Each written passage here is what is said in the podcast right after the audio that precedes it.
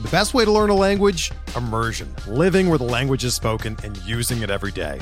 But if that's not in the cards this year, you can still learn a language the second best way, and that's with Babbel. Be a better you in 2024 with Babbel, the science-backed language learning app that actually works. Don't pay hundreds of dollars for private tutors or waste hours on apps that don't really help you speak the language. Babbel's quick 10-minute lessons are handcrafted by over 200 language experts and help you start speaking a new language in as little as 3 weeks. Babbel's designed by real people for real conversations, and their tips and tools are approachable, accessible, rooted in real-life situations and delivered with conversation-based teaching so you're ready to practice what you've learned in the real world.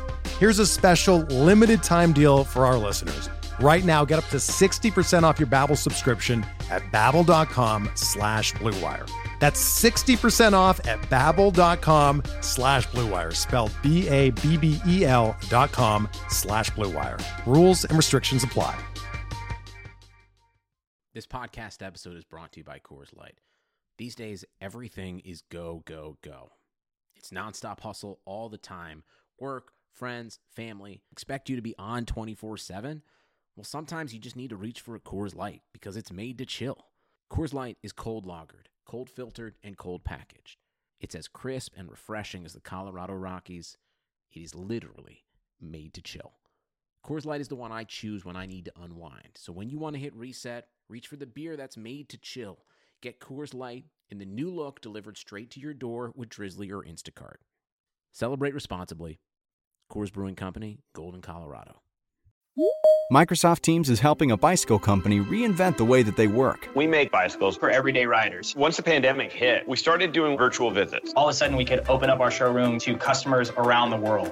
Learn more at Microsoft.com/Teams.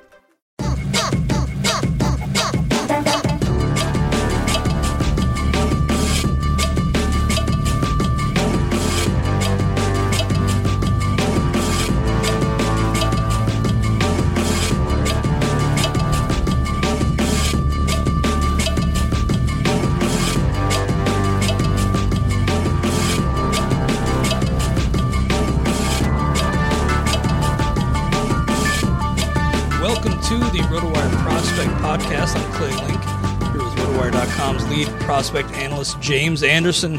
Great to be talking with you again, James. We got uh, quite a bit to get to. We'll eventually get around to your 148 AL Central prospects you need to know from your latest farm futures. But I thought we'd spend some time talking about the great fantasy baseball invitational. Those drafts underway, uh, moving along at a snail's pace in most most instances. Uh, that's all right. Let's hear your team though so far, James. I, I'm pretty excited because I don't think you know you maybe shared a few few picks with me, but I've not heard your full team. So uh, what do you got? Well, yeah, uh, someone just timed out in mine uh, and got auto, got auto picked. So, uh, I mean, I think That's on brutal. paper it's the league of death, but it's it's the league of death in terms of just waiting for your turn to pick as well. The League of Um, Wanting Death, Accepting Yeah. Death. Yeah. So I went uh, Shane Bieber, Brandon Woodruff. And from the Uh, was it from the ten hole? Yeah, let me pull up my draft board here. Sorry, I just thought it Um, was ten or twelve or something. Yeah, 10. 10. So Bieber, Woodruff, Tim Anderson, Vlad, Jose Altuve, Nelson Cruz. Very nice. I'm picking from the eleventh.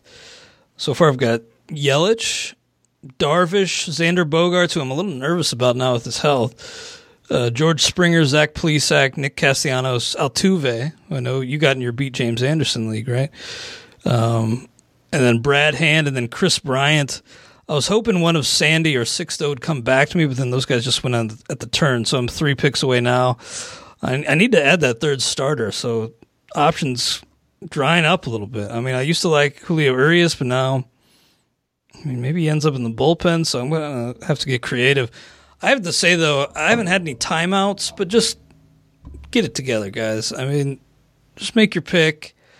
This is not a game of you know I'm gonna be on the clock at the right time or I'm gonna, you know, it's not a game of you know, clock luck or something. Just use beat me in fantasy baseball. Don't Don't make me uh, go crazy here, but I, you know, for the most part, our draft's moving along okay. One guy's intent on keeping his average pick time over an hour through nine rounds.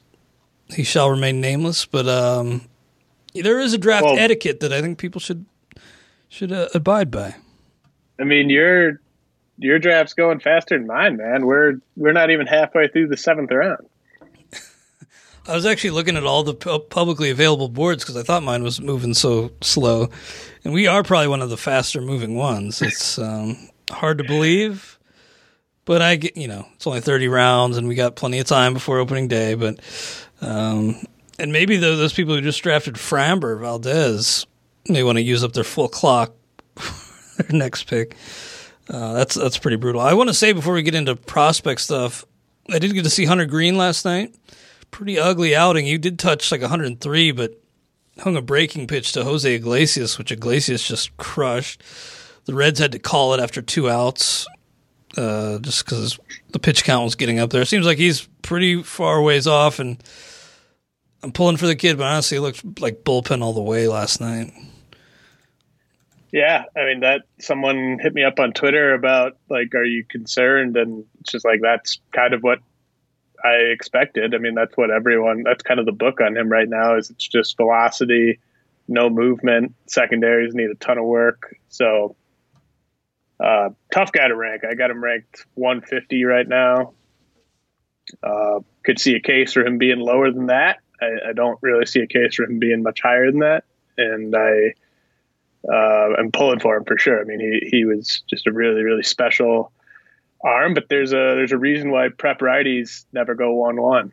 I mean, he was probably the closest to going one one uh, from that subset since I've been doing this, and still didn't happen just because so much can go wrong. Yeah, you know, he got the pitching ninja treatment after one of those heaters, and the heater's great. But I saw somebody, you know, quote retweet that uh, the pitching ninja thing. I was like, oh man, I'm all in. It's like, did you see any any other pitch he threw in that outing? Because it was not pretty at all. I mean, yeah, when Jose Iglesias squares up a breaking pitch right over the middle of the plate and hammers it for a homer, not not great. James, tell us a little bit about the Beat James Anderson League. Was that last night? Yeah, part of the uh, RotoWire Online Championship, of course. That was that was a ton of fun. Um, I wanted to try a strategy that I know Chris Liss em- employed in a draft uh, a few days ago, and something that I'd been kind of thinking about trying just because, um, you know, I mean, there's there's more than one way to skin a cat, and I always sort of find myself, you know, I'll get my two aces early and I'll find myself just passing on a bunch of pitchers that I love, kind of in that uh, 90 to like 150 range.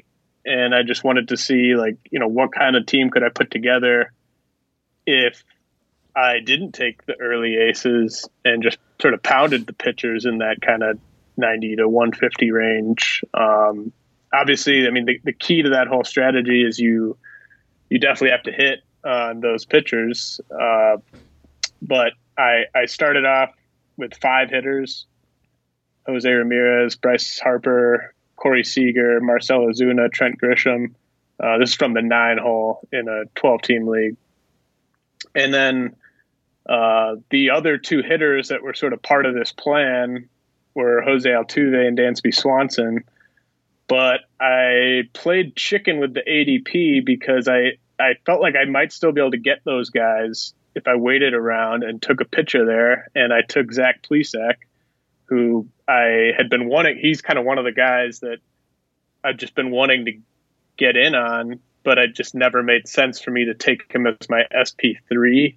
So I'd just been passing on him. And I kind of like this. I kind of like him sort of anchoring this strategy because if he does sort of blow up and become – uh, like a top 10, top 15 starter, then I'm getting that ace there. And I got five hitters in front of him. So I went Plesac in the sixth, Altuve in the seventh, Swanson in the eighth. And then I took six pitchers in a row uh, Rosenthal, Kimbrel, Bundy, Pablo Lopez, Alex Colome, Mike Soroka. Hmm. Uh, also got Aaron Civale, German Marquez, Yusei Kikuchi, Ryan Yarbrough, Cal Quantrill. So a lot of Jeez, that's pretty awesome. a lot of the guys that I've been, you know, a lot of my favorite starting pitchers, really. Um, and so it's just, it's kind of about like can Zach Plesac and Dylan Bundy and Pablo Lopez and Mike Soroka and can can those guys give me enough production on the pitching side because I, I do think I've got uh, a really nice offensive setup. Um, you know, might be a tiny bit light in stolen bases, but uh, I think I'm pretty well set up everywhere else. So uh, just wanted to give that strategy a try. I mean, we'll, we'll see how it works out, but uh, I think it, it came to came together about as good as I could have hoped. That's awesome. I heard Chris talking about, maybe I was reading his recap, but he mentioned that that plan was kind of birthed from the idea of, or just from the news that Major League Baseball will be deadening the ball and that more pitchers will be, pitchers that will help you will be more freely available. Of course, the streaming the past few years with the juice ball has been, you know, dangerous waters because you still know what you're going to get. Is that kind of what you were thinking too? Like you'll you'll just be able to stream more, and some of those guys you took late, maybe better bets to pan out because of the juice ball. Was that on your mind? D juice ball. Uh, yeah, mine wasn't. Mine was less about the deadening of the ball. I know that's. I know that's part of why Chris did that, but uh, mine was more just like I think I can hit on some of these mid round starters like juice ball or no juice ball, like I think I can hit on two or three of these guys and get uh, top 20 production from them in that spot. And that allows me to, because that, that is, I do think there's just a really juicy pocket of starting pitchers there in rounds, you know, like nine through 14, nine through 15. And uh, if you hit on a cut, like that's kind of when you had your monster year a couple years ago, you hit on a few starting pitchers in that that range that ended up returning like SP1 production. And when you do that and you t- you went hitter early, then I think it really sets you up for a, a nice season. And that was kind of more my thinking is like I of course I love the pitchers that I that I love at the top, but I also like these guys. So I just wanted I, I wanted to sort of see what happened if I didn't have to pass on those guys in that range and just needed to hit as many of them as I could uh, and just kind of try it that way. So it, it, really didn't have much to do with the juice ball for me. Um, just a com- you know, more so a confidence that you're gonna you're gonna uncover right. some gems, yeah. And if anything, it's uh, it maybe you know I think uh, the other way around, like the juice ball. If the juice ball is gone, then you want as many of those stud mashers as you can who aren't going to be devalued by the lack of the juice ball. So you know, being able to get multiple guys like Bryce Harper and Marcell Ozuna who just are going to hit their homers no matter what ball we're using. Um, I think there's some value to that as well. Absolutely. So you've mentioned, you know, Sandy Alcantara, Pablo Lopez, guys you like in that range. Who else do you like in that nine to fourteen range that you're talking about? Um, we talked about Kikuchi. You mentioned you drafted him. Anybody else you want to maybe give away? because I'm coming up on the clock here and I don't know who I'm going to pick.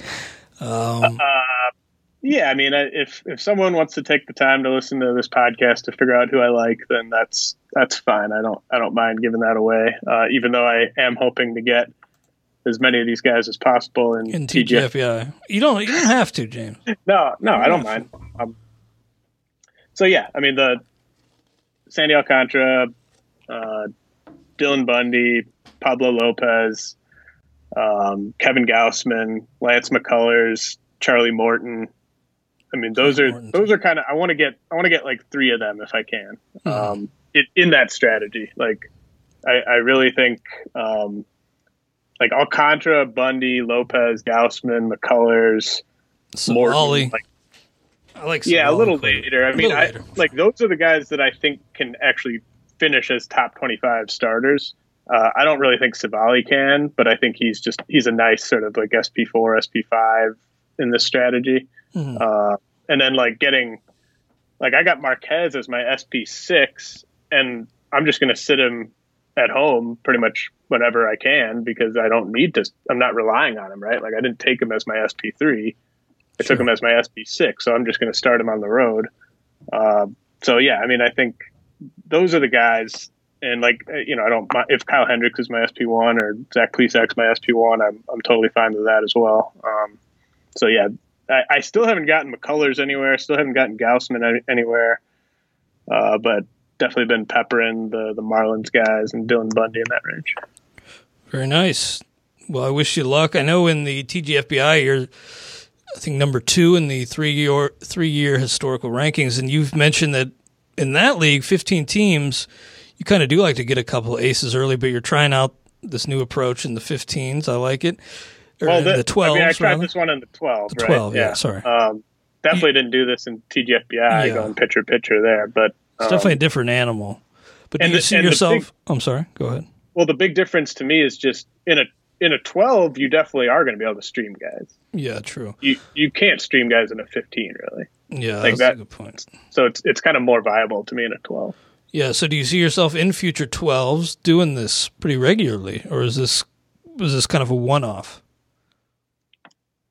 Uh, I don't know if I actually have any more 12s coming up, but um, it went it went well enough that I would try it again for sure. Mm-hmm. Uh, it's not it's not something where like 15 rounds in I was like, oh man, this was a mess. I don't want to do this again. Like I, I actually really liked it. And like you said, like if you hit on one or two of those SPs, you're going to be in a really good spot because your offense is going to be so dominant. Bully pitching or bully hitting, manage, manage pitching is what Todd Zola always says. Good uh, good luck in that league, James. Of course, there's an overall. My beat Clay Link league is tomorrow, Thursday. Uh, so, and I think there's a few, still a few spots left. So, if you want to take a shot at that $125,000 overall prize, so we'd love to have you. Uh, you also get a three three month RotoWire subscription if you finish ahead of me, which is unlikely, uh, granted. But um, anything else on your mind as far as these drafts go, James? Well, I think I I did three drafts yesterday, or I did TGFBI, uh, Tout Wars Draft and Hold, and the Beat James Anderson League all within the last couple days, and I'm I'm three for three on Altuve shares. In the, oh baby, you know so, I, I, was pretty happy to get him in TGFBI. I was actually one pick away from pairing him up with Dansby in the 15, but Howard Bender, uh, after taking up all of his clock, no, I'm kidding, Howard, but um, he took him right before me, so that I went Brad Hand. Uh, I was really hoping to get that Altuve Swanson combo, but Altuve, I do feel like he's slipping. I know Jeff Erickson doesn't really like him much anymore. He questions how much he's going to run, which is a reasonable question. But I just think the track record's too good to pass up. Seventh round pick in a 15. I mean, this guy was going number two overall like three years ago. Yeah, I just, I really trust him to have uh, put in just a, a heck of an off season. Like, I mean, he's a, I mean, they're all prideful guys, but I, I mean, like you said, this was a top three overall pick for a while, and he's still like 31. Um, I, I, believe I could be wrong about that, but I mean, I, I yeah, I, I, just don't think he's done. I don't think he's washed up, and he's going to be hitting really high in a really good lineup. And um, like I would, I would take Ozzie Albies over Jose Altuve, but I don't really think the production is going to be that different this year between those two.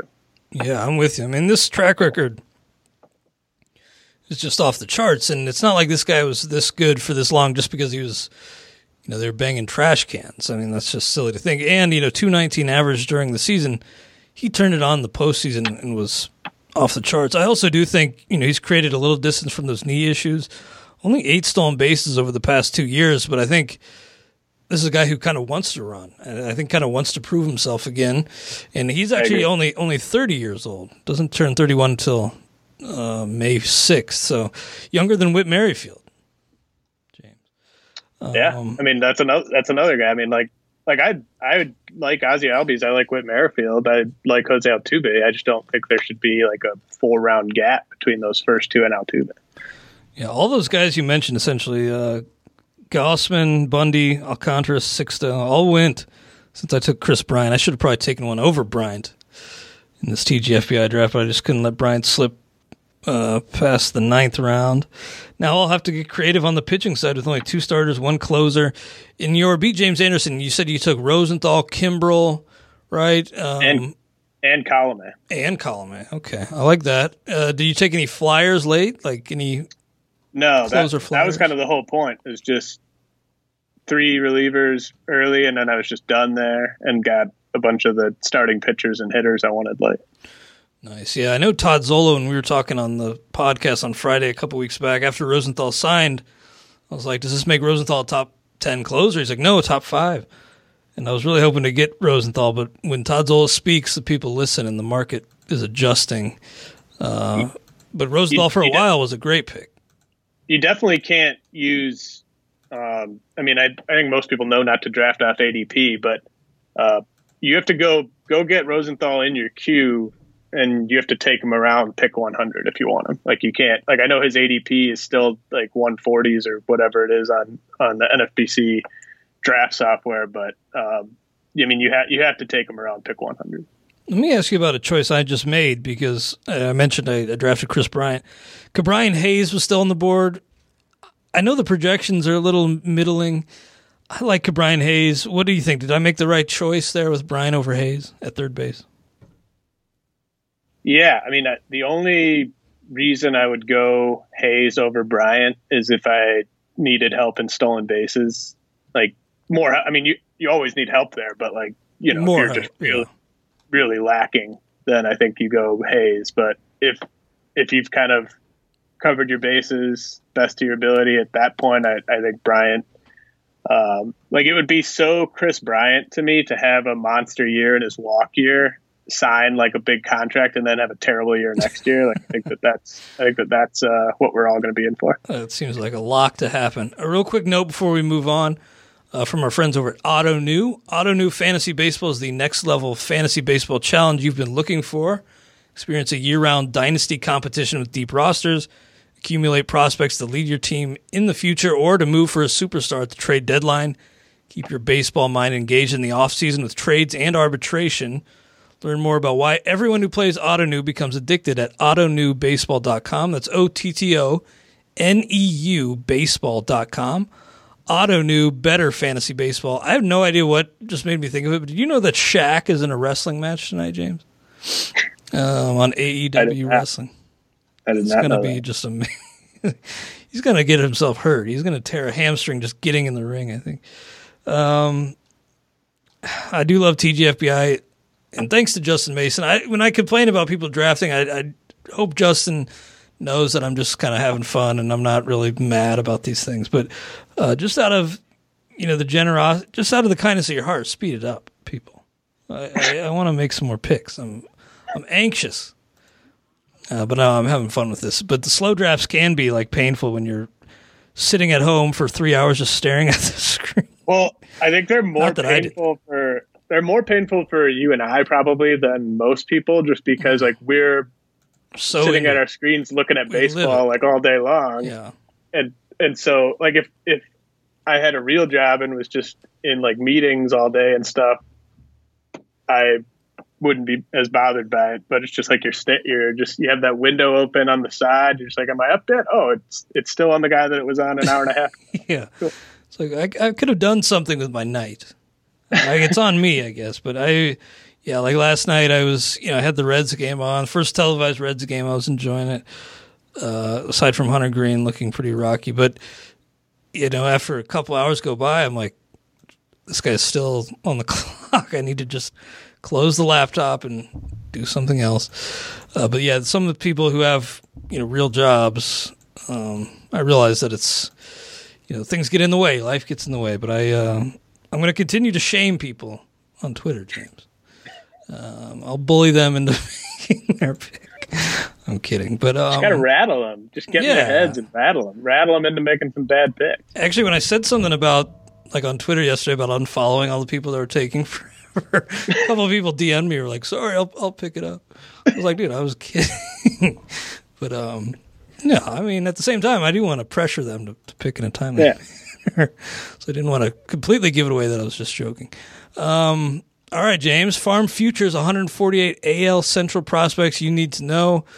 Looking forward to diving into this because we are off this Friday on, on Farm Friday. You are off, so we'll not get to talk to you there. So, um, you know, looking forward to breaking this down. And then you will be back from your little uh, mini vacation as we do some some activities together for First Pitch Florida. I'm looking forward to that. Uh, so tune in this weekend if you if you want to talk about that. James and I again off on Farm Friday, but we'll talk talk about these AL Central prospects you need to know. And Andrew Vaughn, no no shocker, leading off the White Sox, uh, making a lot of noise, and it sounds like he's going to be a guy with helium. We're sharing a main event. I feel like come come draft time in the main event, he could be going inside the top 200. Well, uh, I happened to take him inside the top 200 in the wow. B. James Anderson League last night. I love it. Is that uh? Did you set a new high, max or uh, min pick? Here, what? Can you can you look up what his min pick is? And yeah, I'll I'm doing that right now. I took him. I'm looking that up uh, right now. That was one of those where I was on the clock and I just didn't I didn't feel great about any of the any of the options, and so I was just like, all right, it's Andrew Vaughn time, and I know I can get like some boring first baseman later. I ended up with Jeimer Candelario. I like uh, him. I mean, that's great. Yeah. So. Uh, so his min. Let me say ahead. the min first. All right, one eighty. Was that set by okay. by you? So I. I took him.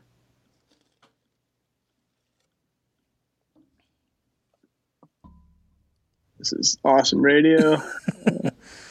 you good. We're just hanging. Out. I took out. him at one. I took him at 184. Okay, so not quite the min, but very close. Not quite. I'm exactly with you though. There gets a point in the draft around 150, 180, where the the player pool kind of just becomes a wash. Like the the margins between each player are very thin. Like, so chase some upside.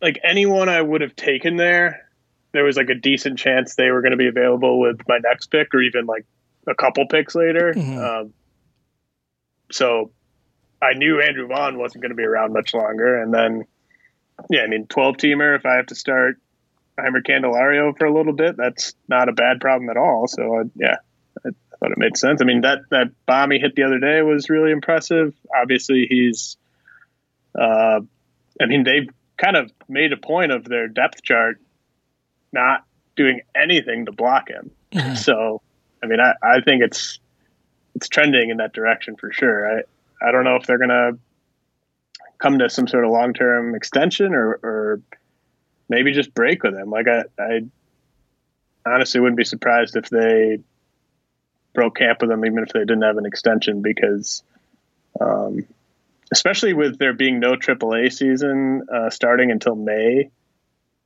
like that's a pain.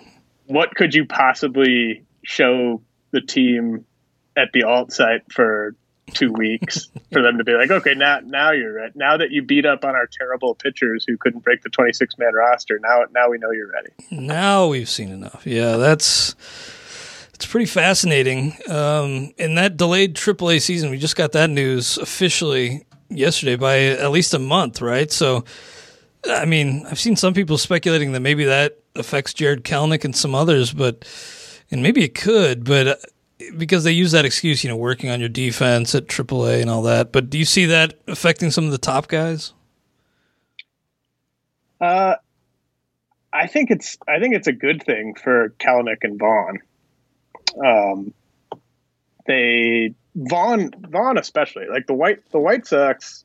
I just wrote an article that went up earlier today uh, with some best bets on American League over under win totals and the White Sox have a higher over under than the Twins do. I hmm. I still think the Twins win that division, but I mean this is a team with World Series aspirations this year. So like, are you gonna are you gonna leave your clear best designated hitter at the alt side for a couple of weeks? And I mean that that division could come down to like a game or two. So mm-hmm. I mean I I think it's it's really good for Vaughn.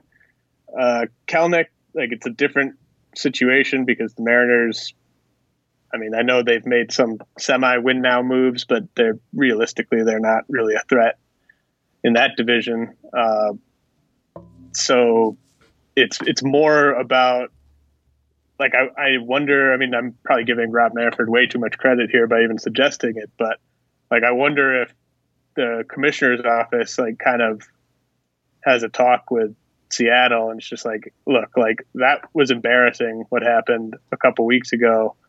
Um, like it's just going to be people are going to talk about this for multiple weeks if you send him down, and kind of as punishment for how embarrassing that was, and for potential money you might have cost the rest of the teams by that uh, getting leaked to the public. Like you're just going to have to break camp with this guy. Like I mean, that's probably yeah. way too sensible and everything for it to actually come from the commissioner's office. But um, yeah, I mean, I don't know. I, I just I think it would be kind of a circus if they sent Kelenic down to the alt site for a couple weeks. Like I, that just yeah, would be so transparent about it. Yeah, I mean, do you want the one of the future faces of your franchise to just hate the entire organization? Like and talk crap about it for? publicly when they get sent yeah. down? Yeah. It's insane. I I hope to see him right off the bat. I think he'll probably deserve to be there. I mean, if he plays anything like he was playing last spring, I mean, they're gonna he's gonna force their hand. I think, and yeah, just that whole Kevin Mather nonsense was just insane. Hey, hey really quickly before mm. we get to the AL Central, did you see the jack that your boy Wander Franco hit today? I did see that. Are I you, actually saw him yesterday, and I was he kind of had like a lazy pop out, and I was you know didn't see anything noteworthy, but yeah, I saw that one today. Are, are you going to get back in? Maybe I'll have to. You know, I love to overreact to one spring homer, so no, I I could see it. He's kind of like with Vaughn and and Kelenic. He's kind of uh, becoming a little bit of an afterthought, which is insane. Um, well, I think it's just there's just too crowded. Like like if if they traded Willy Adames to your Reds today, I think you'd see Wander Franco's ADP go up like by hundred plus picks. Mm-hmm. I think yeah, people probably. just kind of, and I think rightfully so. I think you look at the depth chart, and it's just like, well, like who who's now going to have to sit so that Wander Franco can play almost every day? I mm-hmm. I don't know. It's it's tough to figure out at this point. Who was that other guy that you and Jason Collette mentioned on that team who could maybe move around and play short? Taylor Taylor Walls. Yeah. So you don't think you know? Obviously, he's not like well, a long term obstacle like, for. Franco. I mean, Walls is kind of a, you know, just a classic Rays guy. Like he's kind of Joey Wendle, like Brandon Lowe before Brandon Lowe blew up. Um, just you know move him around all over the place, play him like three four days a week. Like he's the type of guy you promote even if you don't have regular playing time for him. But I just it's hard for me to imagine them bringing up Wander Franco to only play like three or four days a week. Yeah, now you're talking me into getting back on board. Maybe I'll pop him here in the ninth round. No, I won't do that. Uh, but we're already getting to the point in TGFBI where things are in the player pool kind of bleeding together and things you know, a guy who I might want to hear, like, you know, I have Kikuchi really high on my board and, you know, guys like Chris Bassitt pretty high, Gio Urshela, but maybe it's time where I, you know, in pursuit of that overall, start chasing some, some of these prospects. We'll have to see.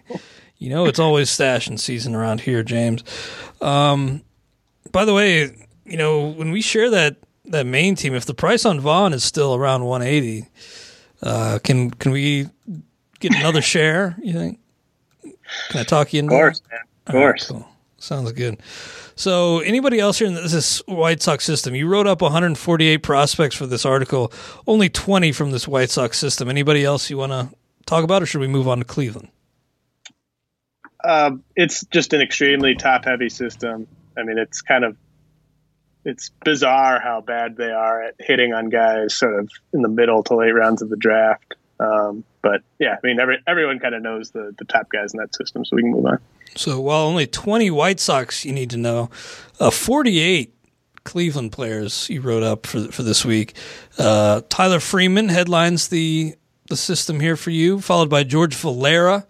Now Valera, we haven't seen much of him in pro ball, and it seemed like last year maybe his stock was slipping a little bit, not just with you, but in the entire prospect community. Uh, obviously not ready to give up on him, and you have him pretty highly ranked, even ahead of a guy like Triston McKenzie, who we've already seen. Uh, but you think Valera's skill set's gonna gonna translate, and as he moves up the ladder, uh, he's gonna encounter a little resistance. I just think it was a really positive year for him, uh, 2020, which it you know I think it's last year was a a rough year for certain prospects, missing that really valuable developmental time. Um, but I think it actually, I think he pr- might have gotten more done at the alt site working with their best instructors and best coaches in a controlled environment than than if he had been at like low A all year. Uh, he kind of it seemed to me like he maybe developed some bad habits when he was in short season ball, and he was, you know, kind of all, always like when he when he first signed and like everything. It was kind of this guy could have a plus hit tool and you know maybe average or better power. Well, now he's got plus raw power, and I think he started falling in love with it in the ball out of the park uh, in the New York Penn League. So I think it was great for him to just get at that alt site and really sort of focus on like, you know, let's let's sort of develop that approach a little bit more. Let's uh, kind of take what the pitchers give you. The power is going to be there. Uh, you don't have to worry about trying to get to that uh, too much uh, in a conscious way. Just um, I think I think it was a big year for him, and uh, he's he's a left fielder kind of all the way. So it's you know he's going to have to hit, but I, I think I think he's going to do it. I think he could be a guy that finishes the year inside the top fifteen. It's really good to know because obviously we don't have minor league games to go off of last year, and most people, you know, they probably didn't see whatever you saw about Valera's uh, alt site showing. But you've been digging around a lot for our magazine. You put in countless hours to, to research this, and so that's it's good to hear that everything was looking better for Valera at that alt site. Uh, alt site. Maybe he was cleaning up some of those bad habits. Triston McKenzie, I mentioned, and I was listening to uh, Rates and Barrels recently, and I was a little surprised to hear Eno say that he was pretty on Triston McKenzie for this year. Uh, good to know because I'm going to be competing against Eno and AL Labor this weekend, so I'll push him up just to uh, make Eno mad. But I actually don't really have much interest in McKenzie for for 2021. Uh, looked really good, but I do worry about him holding up. How many innings we're going to get? What about you on McKenzie? Do you see yourself drafting him for this season? No, not at all. Uh, I'm just really worried about the durability.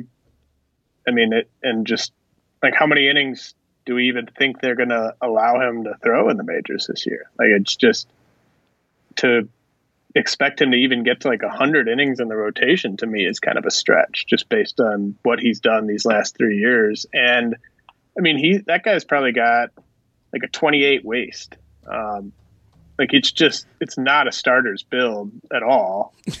that and that that doesn't mean that he can't um, defy the odds and make it work like over the course of his career. I just don't think this is that year where he proves to us that he's like a 150 plus inning pitcher. I think next year they'll probably let him push up past like 120, 130 innings and just sort of see how far he can go. But I, I just don't think that's this year. And the, they have so much uh, rotation depth. I mean, they keep trading guys away, but they just have so many more guys coming that there's always somebody else that they can st- they can bring up and have step into that role. So I, I mean, at, at cost, I've said this all draft season, but at cost, I'd rather take Cal Quantrill at pick like 300 than Triston McKenzie at pick 180.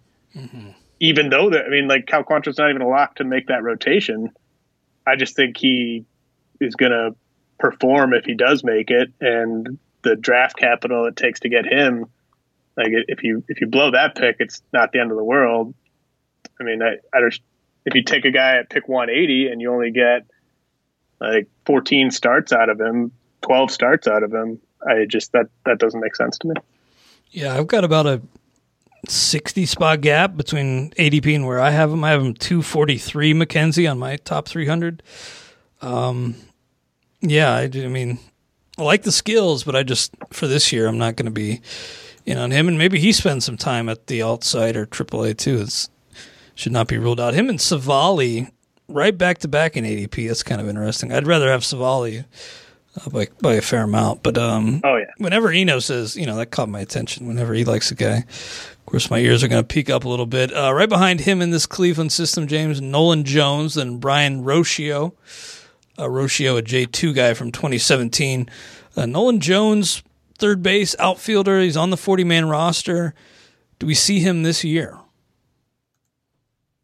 Yeah, probably uh, I just I am skeptical about what type of batting average we're going to get from Nolan Jones, especially early in his career.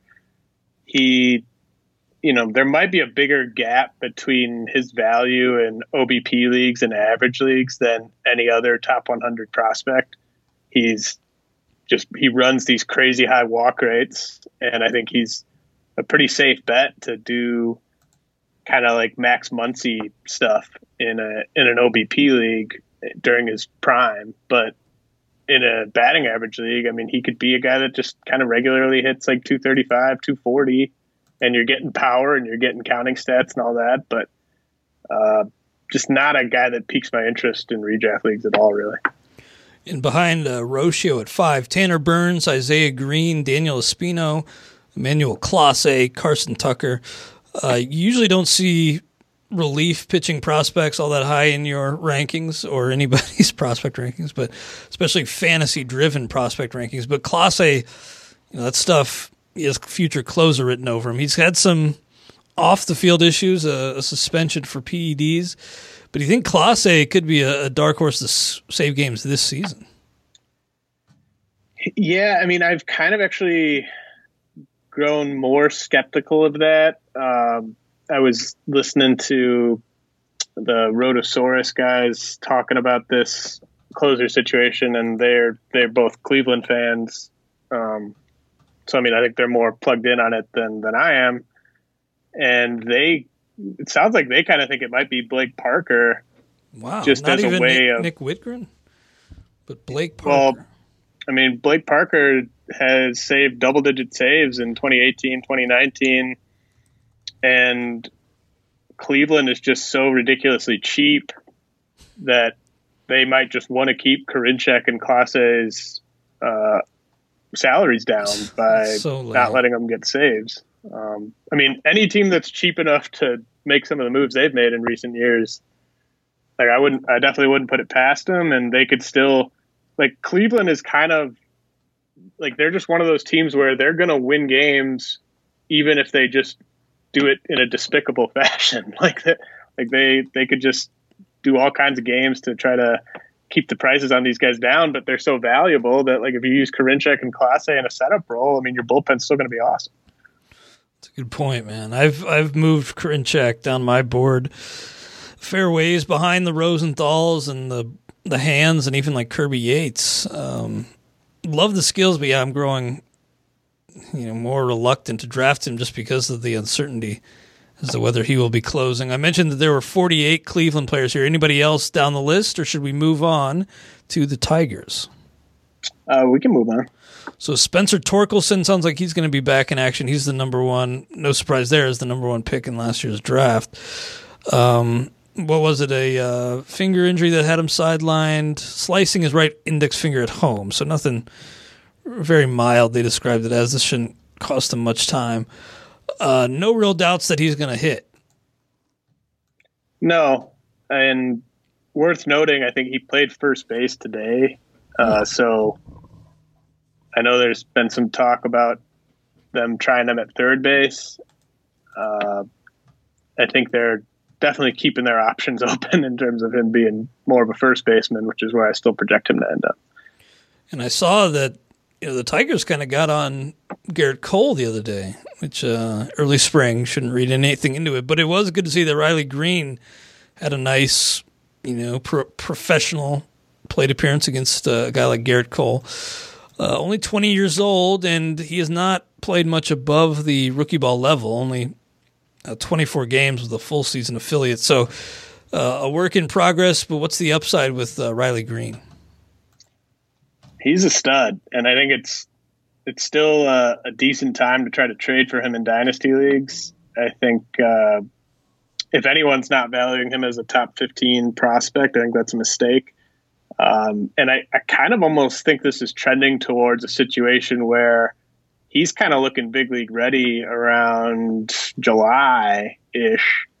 And the Tigers will just keep him down for those final few months to manipulate his service time. And then, I mean, it might even be, it might be Greene, not Torkelson, who we're kind of drafting super high in redraft leagues with the expectation that they're just going to play service time games before he's up. Like, I, I think Torkelson could be that advanced and that ready as well. But I'm I'm almost more confident Riley Greene's going to be big league ready in April of 2022 than I am Torkelson. Very interesting. Then the a trio of starters behind those two: Matt Manning, Casey Mize, Tarik Skubal. Um, you know, Mize the, the, shine's already off a little bit after he struggled in, in his debut. Uh, it's only seven starts with a six nine nine ERA and one four eight WHIP. Any of these guys you're eyeing up as a even in those like fifty round draft and holds as as viable stashes? Well, they're they're all viable in that format. Uh, Matt Manning pitched today, and I think I saw on Twitter that his fastball velocity was like 91 to 93, which should be down about three or four ticks. Um, and he dealt with that elbow thing last year, so just something to keep an eye on. I mean, I I hope I hope he's okay. I hope that the velocity kind of shows up, you know, when he gets some more reps here this spring. But just something to keep an eye on with him. I mean, that just based on where they're going in drafts, I might not end up with any of them anywhere. But uh, Matt Manning's the one I like most long term. Very nice. Well, you know, like the White Sox, the, the Tigers only have 20 players on their list here among the 148 AL Central prospects you need to know. But unlike the White Sox, they're not good at the major league level. So uh, bleak now, and the future's not looking too great. I mean, Torkelson Greene and those pitchers are pretty nice, but you'd that's, think that's not. You'd think they'd be further along. Nuclear. Yeah, yeah. That, that's that's you're still kind of only halfway there with those guys, and yeah, they've been rebuilding for like five years too. It seems like it. It's really, it's really pathetic, and uh, you know, of this of the twenty guys I listed, like a quarter of them were just from this last draft class. So, I mean, their 2019 draft, their 2018 draft, their 2017 draft. I mean, just not a lot to to talk about, really. I mean, it's and even on the international side of things, like Isaac Paredes. I mean, yeah, maybe Willi Castro is is an everyday player, but um, just not an impressive rebuild at all. And they obviously it's been well documented the the deals they passed on with uh, Michael Fulmer and Matt Boyd and stuff. I mean, it's just it's been a pretty bad rebuild. Yeah, couldn't they have had like Baez or Carlos Correa for for Fulmer? I think Ouch. it was Baez or Baez or Bregman, maybe. Yikes, that's not great. Um, conversely, the Royals, you know, after those back-to-back World Series appearances, their rebuild was pretty swift, and they seem to be in a pretty good spot. When you when you say not necessarily for this year, but for the early 2020s. Yeah, I think they're really trending in the right direction, and I think they might surprise people with how competitive they are this year. Uh, hmm. Back of the lineup is still pretty bad, but top half of the lineup is actually really pretty respectable, and they have just coming around on Benintendi. I, I, I kind of am. Um, see it. I mean, it like he's a competent big league number two hitter. I think mm. uh, against righties. Yeah, he might be more valuable in real life than fantasy, honestly. Like because it just the OBP and I still I still wonder about you know what's the max homers we see from him this year? What's the max stolen bases we see? Like I, I don't know if he can even get to like 25 homers or 15 steals. So um, I'm still iffy in that regard, but I think the runs and RBI and batting average should all be pretty solid with him. Um, but it's just it's this pitching they've assembled is just so impressive. Uh, in their 2018 draft alone, um, they got shoot, I think they got Brady Singer plus Lynch plus Kowar plus Jonathan Bowlan plus Austin Cox. Like, I mean, they just cleaned up in that 2018 draft, and then uh, Bobby Witt, future face of the franchise, was an awesome pick in 2019. Um, I mean, it's just it's all really trending up for the Royals. That's good. I, I wanted to just ask you about Benintendi because I remember that 360 degree windmill dunk you guys lay down me. Uh, you and Dave Potts when I mentioned uh, I was drafting Benintendi. Uh, but no, I, I, didn't. I didn't. I didn't lay that dunk. That was all big. We talked about that on the radio though. I deserved it. I just liked it. I, I liked the tweet. I liked oh, the no, Dave.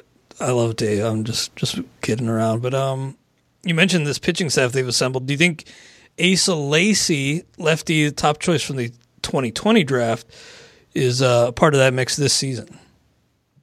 No, I think he's. At, I think he's at least a 2022 guy. Uh, just really electric, but command. I, I think it's going to take a year at least for him. So more of a guy for future years. But it's also that they have such a nice problem to have because they they need to have an opening for these guys to even get a shot. So like Daniel Lynch, Jackson Kowar, uh, they're both pretty much ready, but they're going to need to wait for an opening in that rotation, and then behind them, I mean, I think Jonathan Bowlan and Austin Cox are probably closer to ready than Asa Lacy as well. So they don't have to rush Lacy at all. They can give him plenty of seasoning in the minors and, and let him really get everything figured out.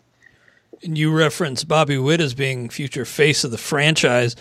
And a few weeks ago, Rob Silver stopped by unexpectedly to, to shed some light on Alberto Mondesi, offering a, a bit of a dissenting opinion. And he said, like, if this guy steals 60 bases, he may be the worst big league hitter ever to steal 60 bases. So do you think, you know, and Bobby Witt is included on your players we could see in 2021. Is there an outside chance that maybe Witt supplants uh, Alberto Mondesi this year?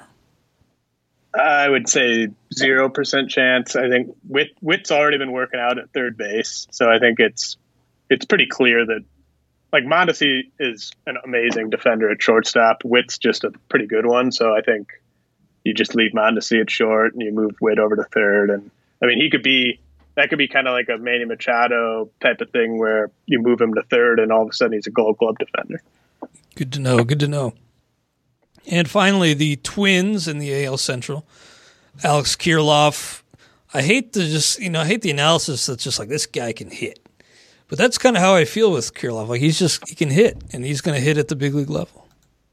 Yeah, it's it's really pretty simple with him for sure. Like I I took him in the uh, baseball prospectus prospect uh, mock draft that I'm taking part in again this year, and I had to write up like three sentences on him, and it's just kind of like, yeah, I mean, he's just gonna hit. I, don't, I don't know what else you want me to say. Like he's he's not. Although he, he has been making more plays in the field, I feel than than uh, I kind of thought he would, but not really going to run much he's just he's there to rake, and he's going to rake. And you said on our XM show a couple weeks ago that Trevor Larnach is kind of getting.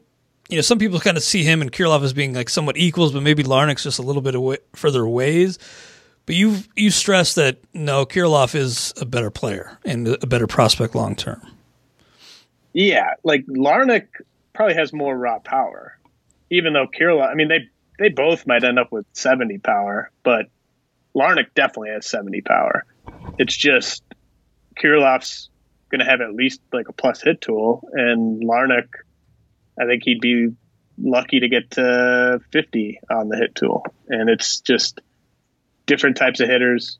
Kirilloff always makes contact at, at an excellent clip. Larnach has logged high strikeout rates at age appropriate levels. So it's just diff- different hit tools is kind of the big difference there. And Larnach's even worse defensively. Like he's left field DH only, and Kirilloff at least uh, can play right. He can play left. Uh, he can play first in a pinch.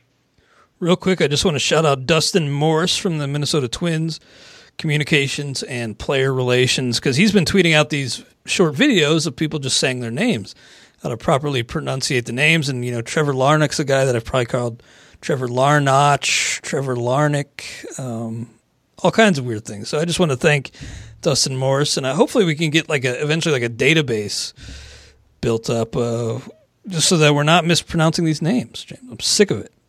Sick of doing it myself. Uh, but between those two, Royce Lewis sandwiched in, of course. Terrible news. He's going to miss the entire season after a torn ACL. Uh, had surgery last week. So when he plays again in 2022, fingers crossed, it's going to be close to three years since he played a, a, professional game and affiliated ball. So, how far does he fall on your your overall top 400? I dropped him 20 spots, I think uh, from 12 to 32.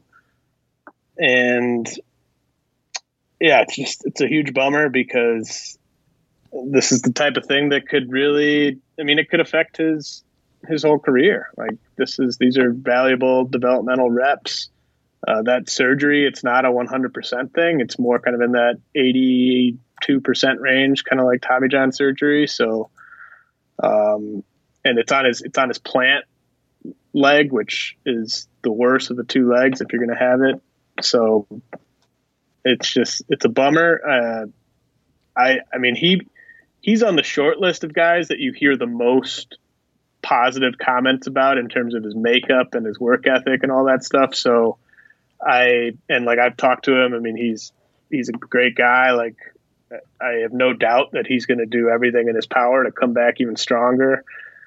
But yeah, it's it's going to be tough, especially when the the one thing that was kind of in question was just his hit tool, and so when you miss that that much time, it's it's tough. But uh, if if someone wants to push him down like way past where I have him, I think that's a mistake, and that you know maybe there's an opportunity here, uh, especially if you're a rebuilding team in a dynasty league. Maybe there's an opportunity here to to buy low, um, especially if if like you can get him for a non top fifty prospect. I think that's that's a no brainer right now. But it's yeah, it's it's just a huge bummer. It had me down like all day when I saw that news. Like he was one of the one of the guys I would have wished that upon the least. You know, I mean, like just someone that I really thought was going to prove uh, the doubters wrong this year, and we'll just you know we'll have to wait till 2022. Yeah, those doubters are kind of chirping in after a rough year. What at high A, uh, I think it was, or you know, not a great run at double A either. Um, but yeah, that's too bad that he's not going to be able to to bounce back and show what he can do at the upper levels this season. Hopefully, not too far off. When did you talk to him? A couple years ago when you were doing that uh, that well, minor league tour? AFL AFL in 2019. Okay. Oh, nice. He, he was the MVP of the AFL that year. Uh, played all over the field, looked really good every position he played. Hit like 330 or something like that. Uh, hit a nice power guy. was Not a jerk. yeah.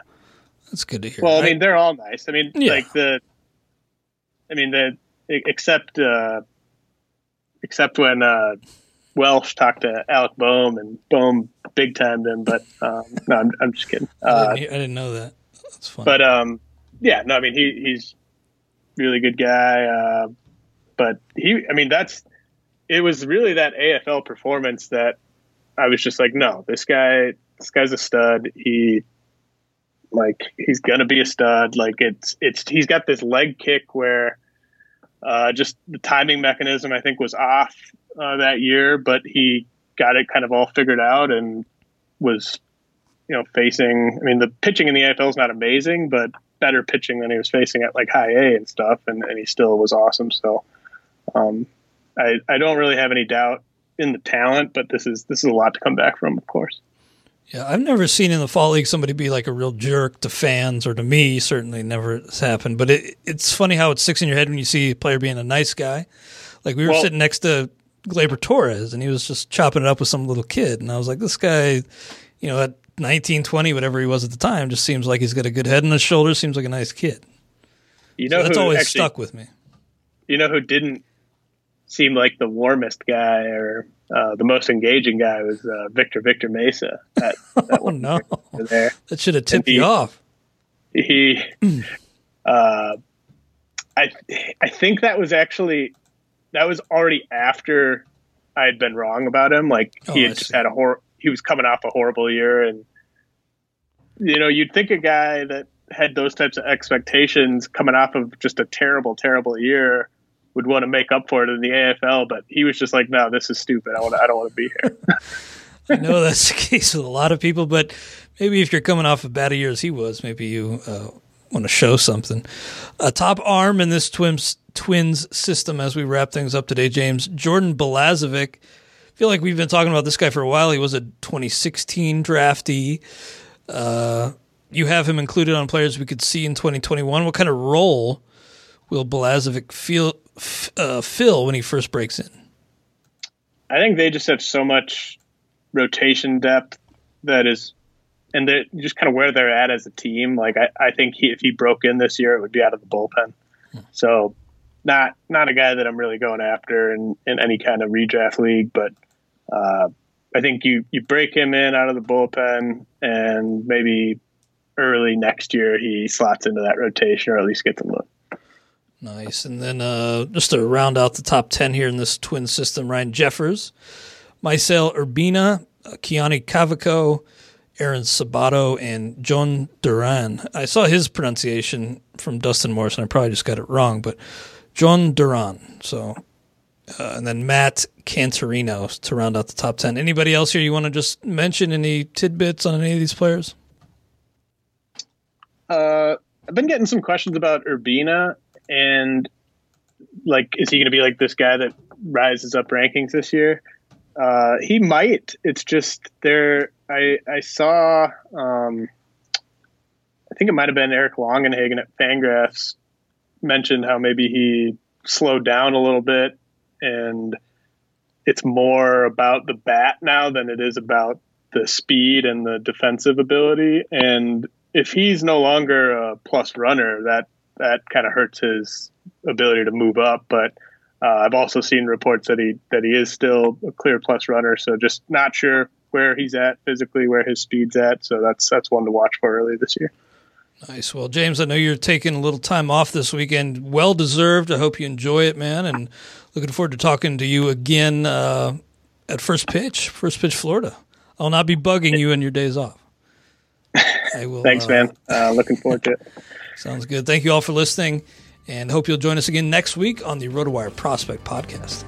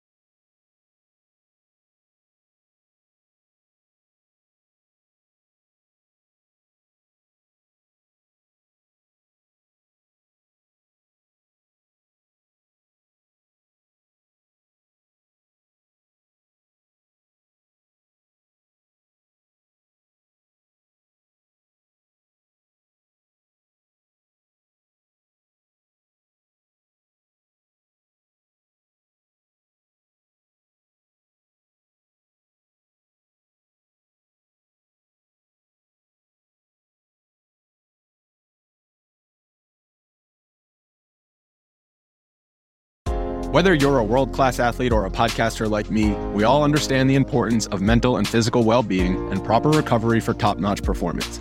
That's why I'm excited that Unifyd Healing is sponsoring podcasts on the Blue Wire Network. Unifyd Healing is a new and super innovative global network of wellness centers powered by Energy Enhancement System, or EE System. If you haven't heard of the EE System yet, then you'll want to listen up. This technology promotes wellness, deep relaxation, purification, and rejuvenation. Wherever you are across the globe, access to a center is easy and affordable. Interested in experiencing the EE System technology for yourself? Go to unifydhealing.com slash bluewire to learn more and find a center near you. That's unifyd, U-N-I-F-Y-D, healing.com slash bluewire. No material or testimonials on the Unifyd Healing website are intended to be viewed as medical advice or a substitute for professional medical advice, diagnosis, or treatment. Always seek the advice of your physician or other qualified healthcare provider with any questions you may have regarding a medical condition or treatment and before undertaking a new healthcare regimen, including EE system.